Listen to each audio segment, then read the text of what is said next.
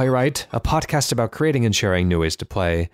My name is Ryan Hamann. You can call me H, and today, unfortunately, Q is going to be. Uh, well, he's going to be have he's going to have to sit out this week. He's he's feeling a little under the weather, so we have another Q in his space. This is uh, um, Thomas Quintel from the uh, sorry, not Quintel. Pretty close though, actually. I mean, as far as last names go. I know. I was really upset when I found out there was someone else with uh, with a Q in the in the crew. I was like, oh, yeah. I'm not unique anymore. This is uh, Thomas Quillfeldt from the Cane and Rinse stable, rather.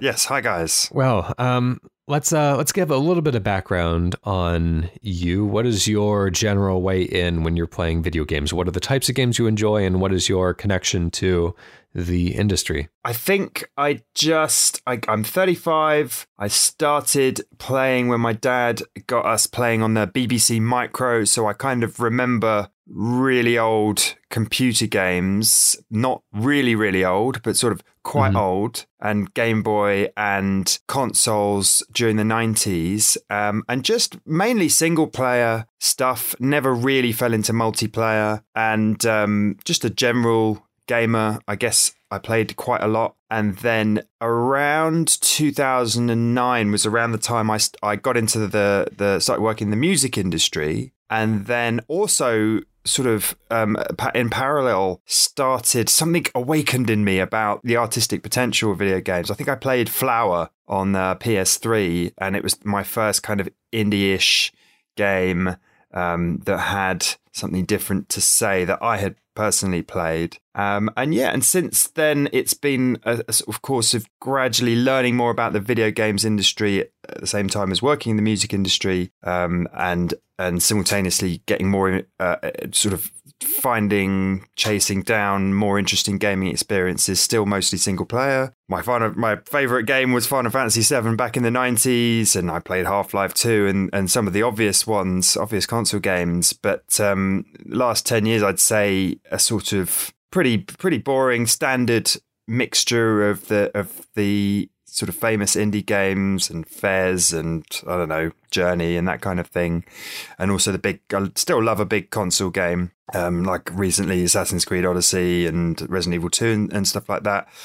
So, so I'd say my big blind spot was probably multiplayer stuff or or very small and um, I come to the video games industry mainly. Uh, we're working with Laced Records, which puts out video game soundtrack vinyl. Um, Laced started sort of 2015, 2016 with um, stuff like Enter the Gungeon and Hotline Miami. So, uh, uh and then a series of uh, Devol- Devolver games. Um, and I sort of started work around the time that the Hotline Miami vinyl was shipping. And then in the last 12 months, we've just been absolutely hammering AAA soundtracks uh, like Bloodborne, Devil May Cry 5, Resident Evil um, uh, remake, and Resident Evil 2 from 1998, and the, the rest of the Resident Evil series.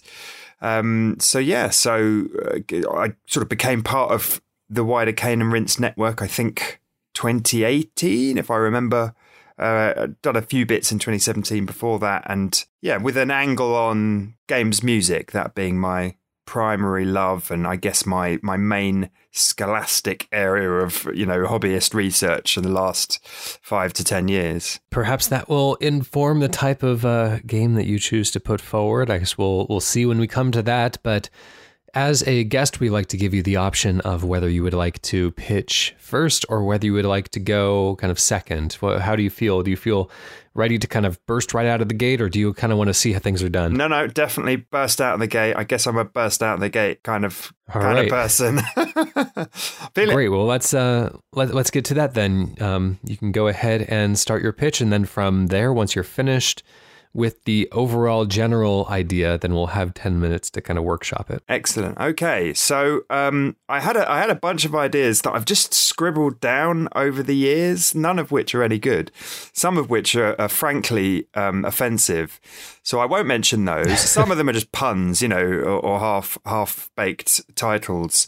Um, mm-hmm. But the, the, I guess the one I thought the most about um, came to me when I had really bad indigestion and I was sort of being kept up at night. And that's sometimes when some of the best ideas come when you're just, you know, you're in for a 4 a.m.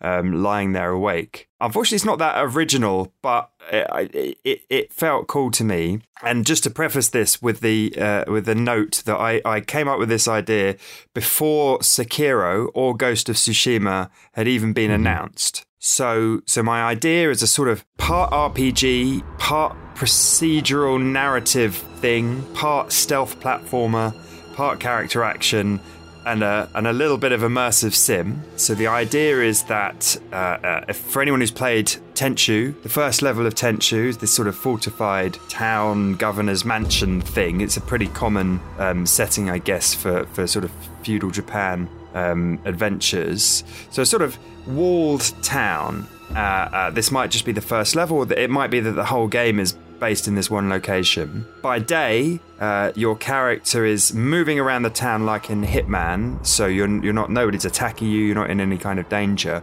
You're gathering information.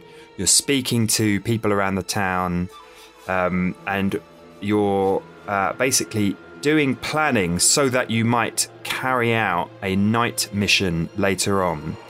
Um, and there'll be my idea is there'll be two phases. There'll be like a day phase where you're gathering information, bribing guards, finding out about back doors or, or trap doors or traps or things. Maybe doing some minor kind of fetch quests or, or ways to assist or, or, get under people's skin to to work out what you need to know about the guards, uh, what you need to know about your target, that kind of thing. And then by night, it would switch to you actually executing the mission, and it would switch to much more of a Tenchu kind of um, Mark of the Ninja.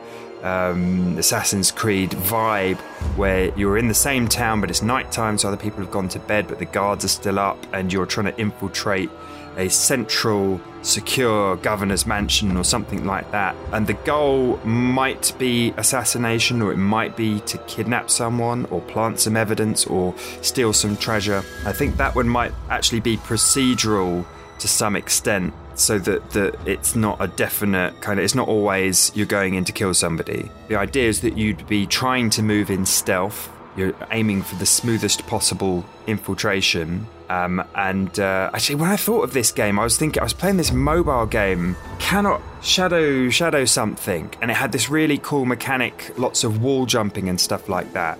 So I guess your character would be quite uh, uh, nimble and able to get up uh, uh, various architecture within reason, not like you could just fly straight over the roof. But if you, I'd quite like things to have a lot of weight and consequence. So if you get into a fight, if you're discovered and you get into a fight, I'd quite like the fighting to be quite heavy and uh, uh, and weighty and meaningful, and only a few hits is going to take someone down but also perhaps because it's a stealth based thing with a, a, kind of objective, I think maybe you could have some kind of rewind timer that um, built up during the day. So the more preparation you've done, the more rewind meter you get during the night. And if you do muck up or you get discovered, you could just rewind a little bit so that you're sort of back to stealth. And if you do get discovered and your plan is foiled, you have to try and escape alive. That's all you have to do at that point.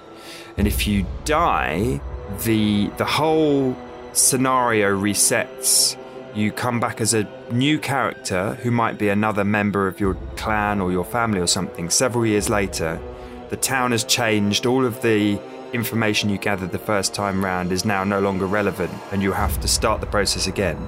So if you if you if you mess up the execution of the actual mission itself, what you want to do is get away alive, so that you you, you the knowledge you gathered during the day means you could try again another night or something like that. I'm not quite sure. Right. So it's kind of uh, overall a mixture of Hitman 2016, a bit of Assassin's Creed, lots of Tenchu, Mark of the Ninja, Crouching Tiger, Hidden Dragon, and I guess Sekiro and Ghost of Tsushima in part because it's it's feudal Japan, or maybe feudal Japan is too obvious and done, so maybe it could be somewhere else interesting, Southeast Asia or something like that. Okay, cool. Let's um let's go ahead and start the clock there, and we have 10 minutes to workshop it. So, one of the things that I always like to think about is kind of the risk reward balance. Um, I know for this type of game, this type of uh, heavily preparation based game, I always uh, I always tend to over prepare, and uh, if I'm given you know the amount of time to to spend preparing just to make my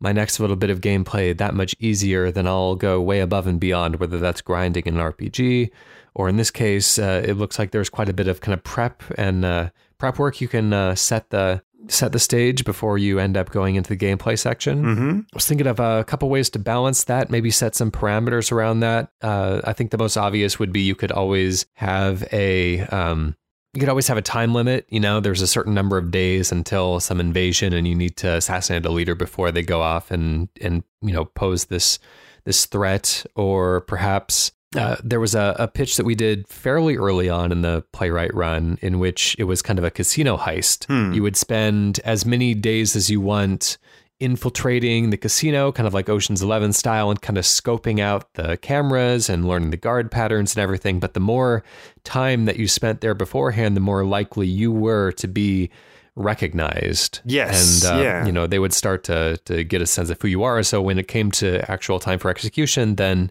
you know, people could pick you out from across the room because you're the person that's been spending so much time in the casino lately. So, um, what kind of limiting factors do we want to put on the game to make sure that people don't just spend months, you know, preparing for a super easy victory at that point? Yeah, I think that sounds that I was just thinking that before you said it was just that the more like uh, Disco Elysium lately, uh, as I understand it, has a thing where you shouldn't exhaust dialogue options. You know, you shouldn't go into every dialogue tree because it will actually mm-hmm. end up with a negative outcome for you.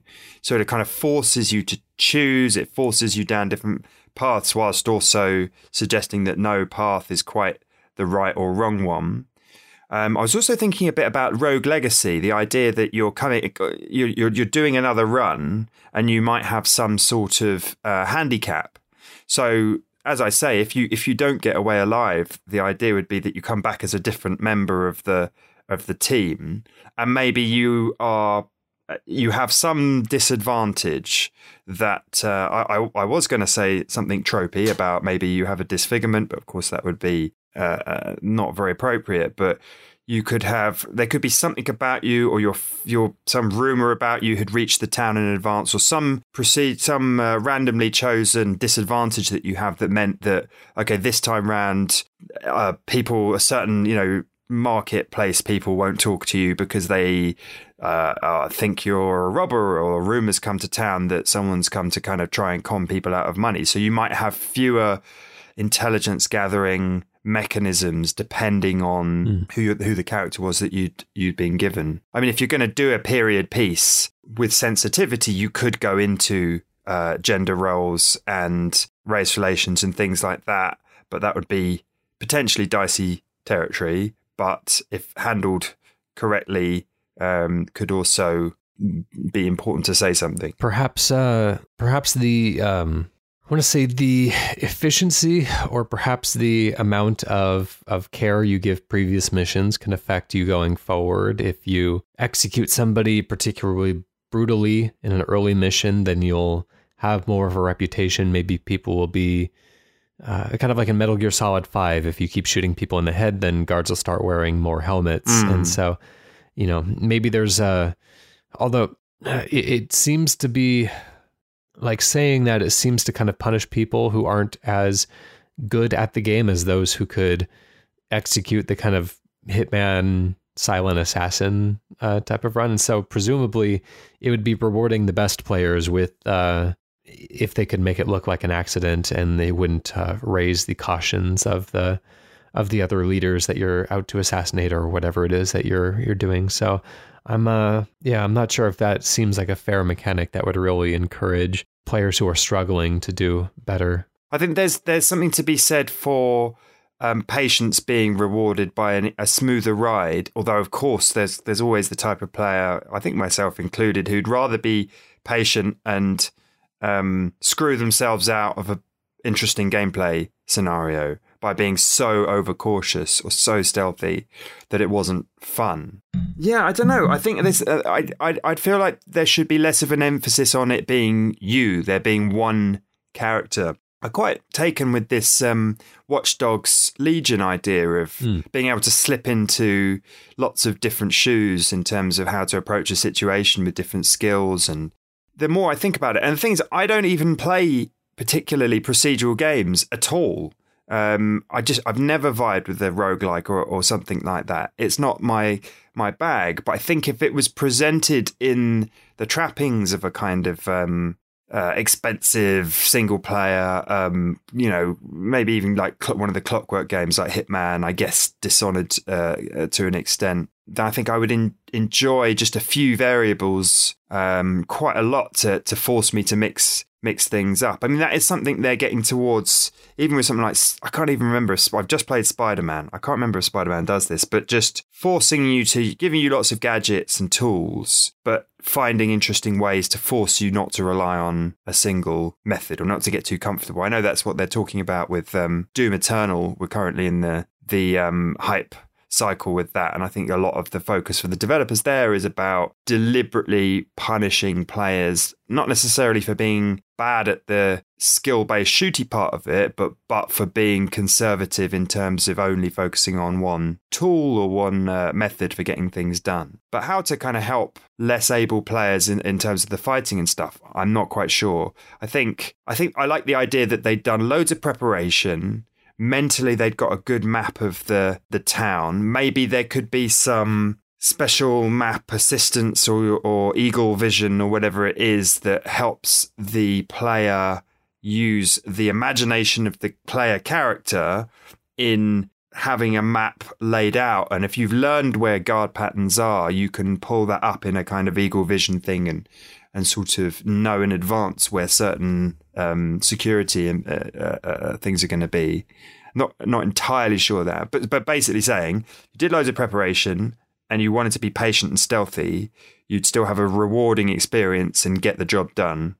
Um, but also, it could be fun to be a, if you were a speed runner or you wanted to do it fast and dirty. That could be quite fun as well. So you also mentioned that there was an aspect of uh, moving from generation to generation instead of just kind of retrying the same uh, the same scenario twice. A yeah. level of procedural generation. I think the first time that I've seen that done was in Infinity Blade, where you'd be playing kind of the child of the person that was the previous adventurer. I know that also is in Rogue Legacy, and it feels like the kind of thing that would have been uh, inherited from early computer video games, but I've uh, I've just not encountered any of the games in that category that uh, have used something like that. But um, are there uh, are there other um, uh, one of the things I'm always curious about when that comes around is does the technology evolve or are there kind of a, a denotations of a passage of time or is it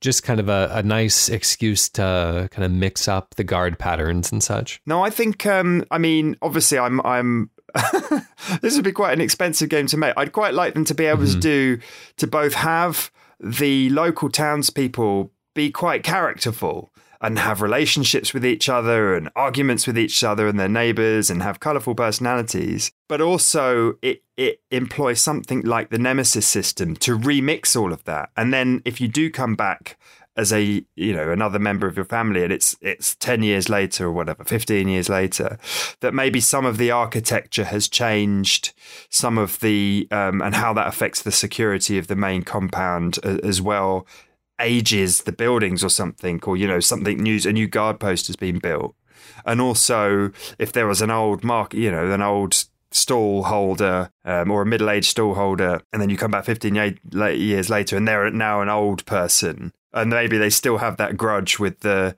the stall holder next to them, or maybe you can still kind of, you know, inconvenience their rival in order that they'll tell you that one of the guards secretly hopes to marry, blah blah blah, and then and you know you can you know you can maybe glean nuggets of information. It'd be quite cool. I mean, I'm asking for too much here, but I quite like the Sherlock Holmes games idea of um, um, synthesizing pieces of information to create a new possibility. So it'd be quite cool mm-hmm. if you could learn instead of it's just like mini side quest. Okay, now this gate will be unlocked. It could be like mini side quest. Oh, you learn that one of the guards' name is this and he's in love with someone else. And then another piece of information you can learn oh, she actually loves his buddy. Uh, who's also a security guard who works on his same post. And once and only if you learn those two pieces of information, you could use that to your advantage to maybe stoke up a love rivalry so they start arguing so you can uh, more easily slip past the front gate or something like that. All right, so we've uh, we passed the 10 minute mark. Let's go ahead and close that one down. We'll uh, leave it open to the community if they have anything they want to add to it, of course. But uh, for now, we have to give what whatever we have a name. So if we have to name this game at where it currently sits in production, what would we what would we title it? I think Cloak and Dagger for me. That sounds good, actually. I think that that fits nicely. I don't know if they use well, daggers in feudal Japan's. mm-hmm. I don't know if they use daggers in feudal Japan, but like I say, it doesn't necessarily have to be set there. Right, that will be Cloak and Dagger. And we'll move on to my pitch for th- today.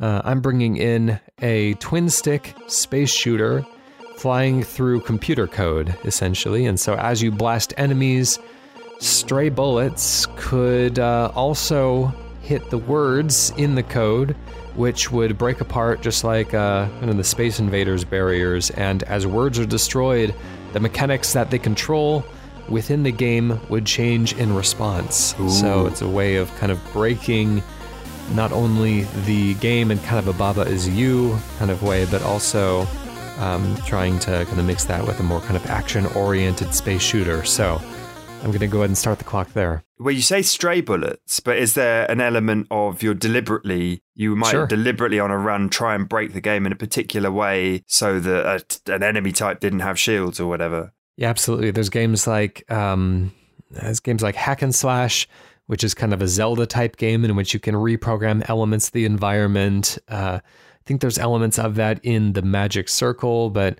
um, games where you can kind of use a uh, graphical representation of the code base to your advantage to try to kind of get the upper hand. Now, would you want, um, a la Super Hot or many other games, would you want a kind of overarching story that played with the idea of, oh, you're in a game and you can control the game and that kind of thing? Or would it be a pure, purer arcade experience? Perhaps. I think there's a, um, maybe a certain joy and innocence to framing it kind of like a uh, typical 80s shooter with its own, you know, very simple space war, Star Wars ripoff type of story. And the characters slowly start to realize that, you know, they have strange, inexplicable control over the world, but they can't even really begin to grasp the uh, the reasons why this would be happening because they don't know that they're game characters. I don't know. I can go in a lot of different directions with that. I came across a game a couple of years ago. There was a student game um, where the whole point was it was a platformer. Started off, I think it was started off with 8 bit graphics and then later levels were 16 bit graphics. And it was supposed to sort of be a love letter to the different eras of uh, platformers going through, and the graphics would upgrade as as you went through the game. You could do something like, I mean, maybe not going quite as far as a Yoko Taro, where you're literally switching gameplay types as you go, but you could switch up. Um, there could be some surprises buried in later levels, you know, where you you destroy the right bit of code or you manipulate it in some way that the game radically changes or the color palette inverts or something to really really mess with you yeah, I think obviously there would be uh, parameters within the code that would affect the graphical presentation as well. I guess another perhaps point of inspiration for this is uh, in Banjo Kazooie Nuts and Bolt. There's a level that takes place uh, presumably within the console that you are playing it on. And so as you kind of ram your vehicles into different computer components, then parts of the graphical displays would would flicker on and off. And so you can affect the colors or the geometry of things. And it was it was just a little kind of visual gag, but obviously we can uh, we can go much farther with that. You know, there's um, certain words that would be advantageous to break. There would be certain words that would be uh, pretty hazardous. You have to really avoid shooting the words that that you know display. I mean, there could be a phrase that breaks the computer display altogether, and so you'd be playing blind at that point. Yeah, that that would be really fun. I mean, how dedicated, how much freedom would the players have to utterly and completely break the game? Like, would there be, would a speedrunner be able to quite early on um, uh, uh, break the code in such a way to make themselves invincible and all of the enemies die in one hit from like the second level to the end of the game? Uh, perhaps we'd have to think about. I mean, probably the most kind of god mode type of uh, of uh, settings would have to be buried and um, really kind of like hidden and well protected Yeah. from uh, by other things that would perhaps be yeah i don't know uh, i'd have to to think about that but maybe you know it would be very dangerous to go for the most advantageous uh, and maybe they would have reset on level changes anyways and so you know it wouldn't be like a long-term solution perhaps Or it could be something you have to unlock, uh, something gated, so that you start off with very few um, options of manipulation available. And then the more adventurous you are at unlocking things, the more adventurous things there are to unlock earlier on. Mhm. Um, and, and that sort of, I don't know, yeah. Are you thinking uh, a shmup or Geometry Wars style? Uh, style? I, I really like the way that Geometry Wars controls, and I think that that type of control method is a smarter choice for this one because you have that really like analog control over exactly where you're shooting. And I think if you're trying to avoid shooting very specific words, you need that level of control. But also, you know, the kind of shmuppy scrolling shooter, uh, I think would fit well as well. So maybe a combination. Mm, so so yeah, going in and out. Well, maybe the the if there were shmup sections, those would be more pressure time pressured. If the screen is scrolling, more time pressured for you to work out the most efficient ways to break the code you need to get past this particular level. Whereas the the more open Geometry Wars sections could be a bit more freeform and a bit more experimental. So, for instance, you could start a schmuppy level or a hard later level, and you can't damage the enemies at all.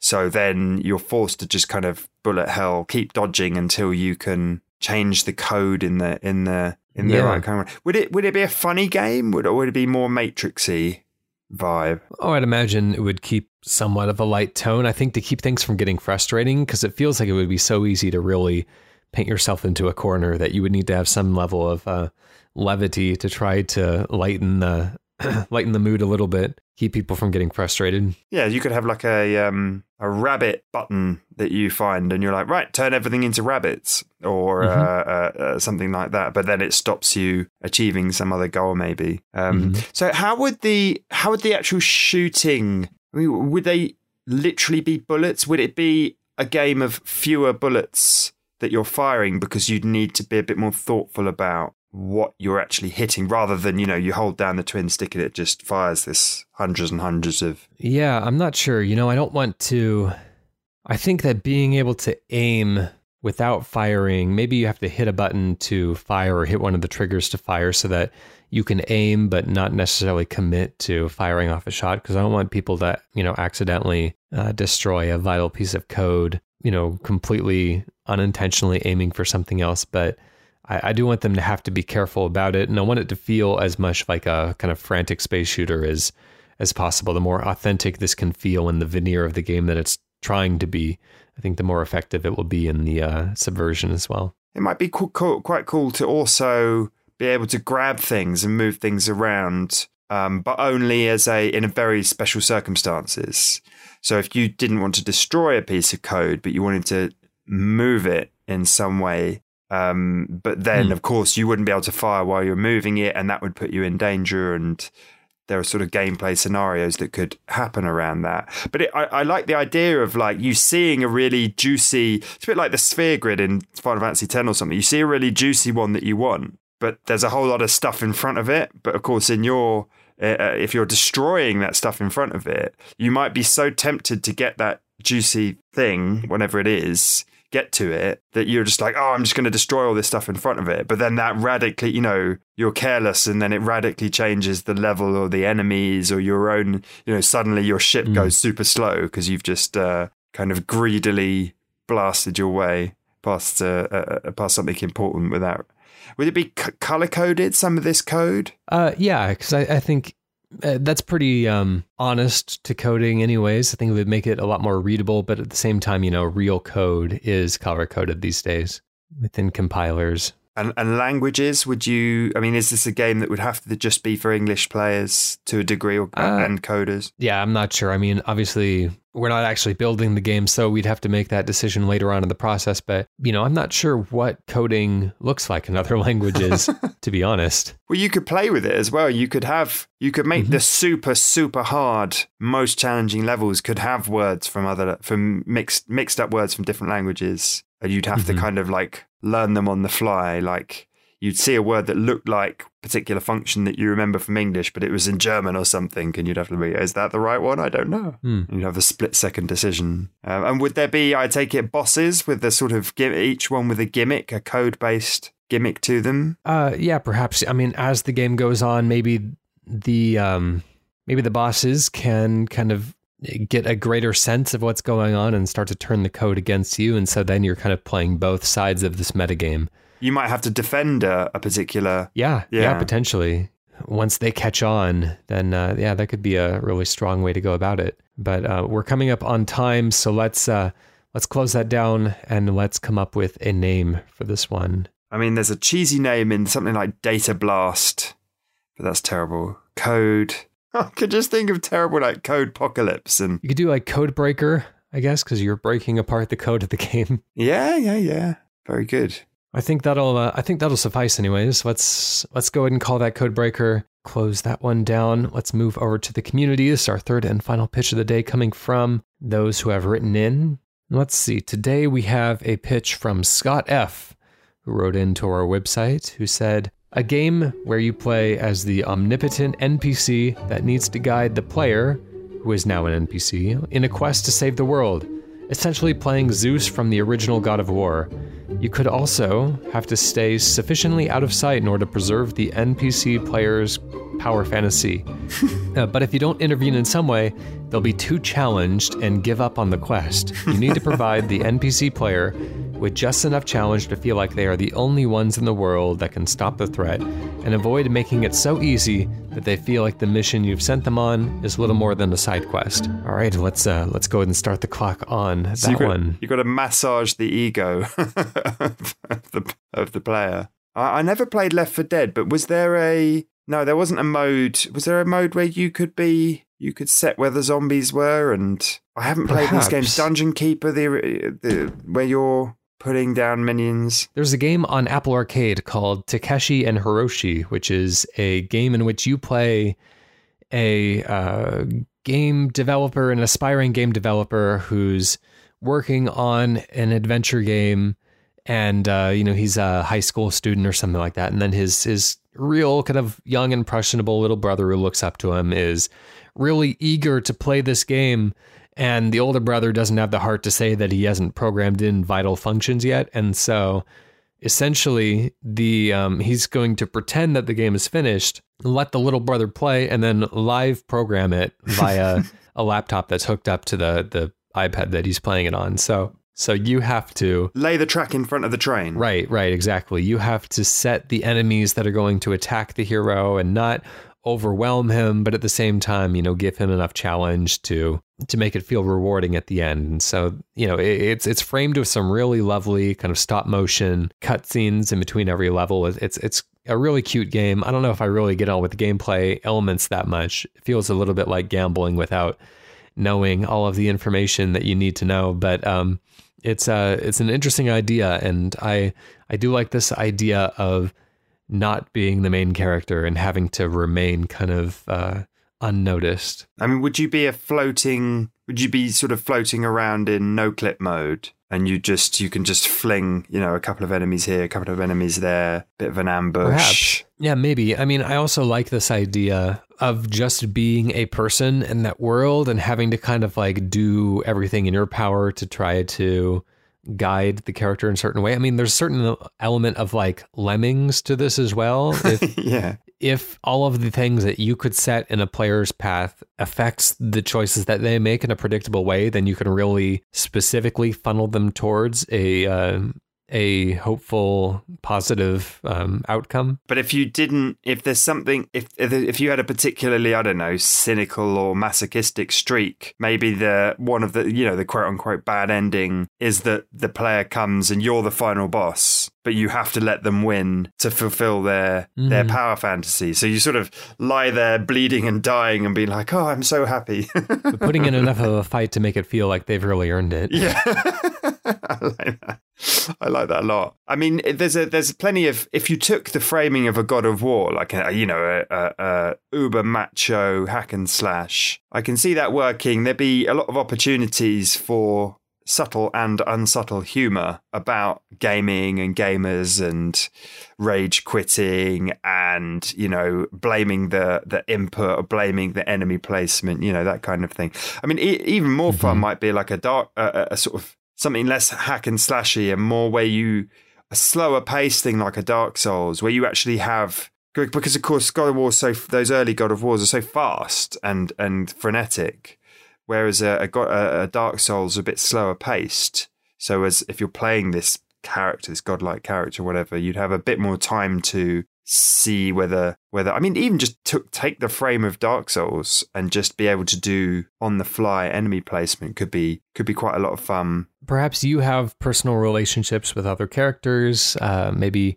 a character that is a that is a glitch, so to speak, and you have to keep the player from noticing them, otherwise they'll report the glitch and the glitch will be patched out. You know, you have to uh, to keep that from happening. Or you could be a um like the like um uh, Onion Knight, Siegfried, no mm-hmm. Siegmeyer from Dark Souls. You could be pretend to be an NPC who's kind of just sits in one place, but does appear, you know, at different points in the game. Or like in Toy Story, where the the, the toys are kind of innately programmed to just freeze whenever a human's around. So mm-hmm. if you if you if the player comes near you, you just have to freeze and then choose the right dial, you know, innocuous dialogue options. I also like the idea if there are like um, merchants along the way, if there's a vital key to get to progress through the game and it's a bit too cheap to buy in the shop or the player already has the money before they arrive there the first time, you could just get the merchant to bump up the price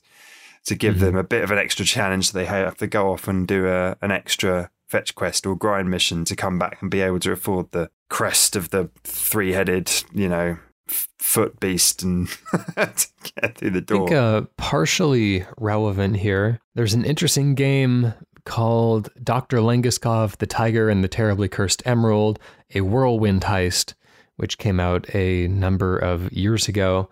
Uh, I think it's a free download or yeah. like it's this. It's uh, almost Crow's, immeasurably Crow, cheap. I think it was Crows, Crows, Crows' first game after Stanley Parable. Right, and so um, that one you're playing a player going into a game, but the game is already occupied by another player. And so you have to kind of wait backstage while that player finishes the game and you can kind of wander all of these kind of behind the curtains areas and uh, and kind of see how the game is made almost like it's a live kind of stage production with with props and with uh, lighting and, and weather cues and stuff like that. It, it's it's really cute, but it's a way of um, way of kind of demystifying the the gaming experience in a way. Mm. Yeah, I liked it a lot. It's it's very Stanley Parable. I mean, there, but it's it's it was still funny, and I really like their crows, crows, crows take that meta humor all throughout their email marketing. Their emails are some of the best newsletters I've ever received mm-hmm. ever. They're so insanely written, and they're so they break they break the fourth wall, third wall, second wall, every wall uh, until you don't even know.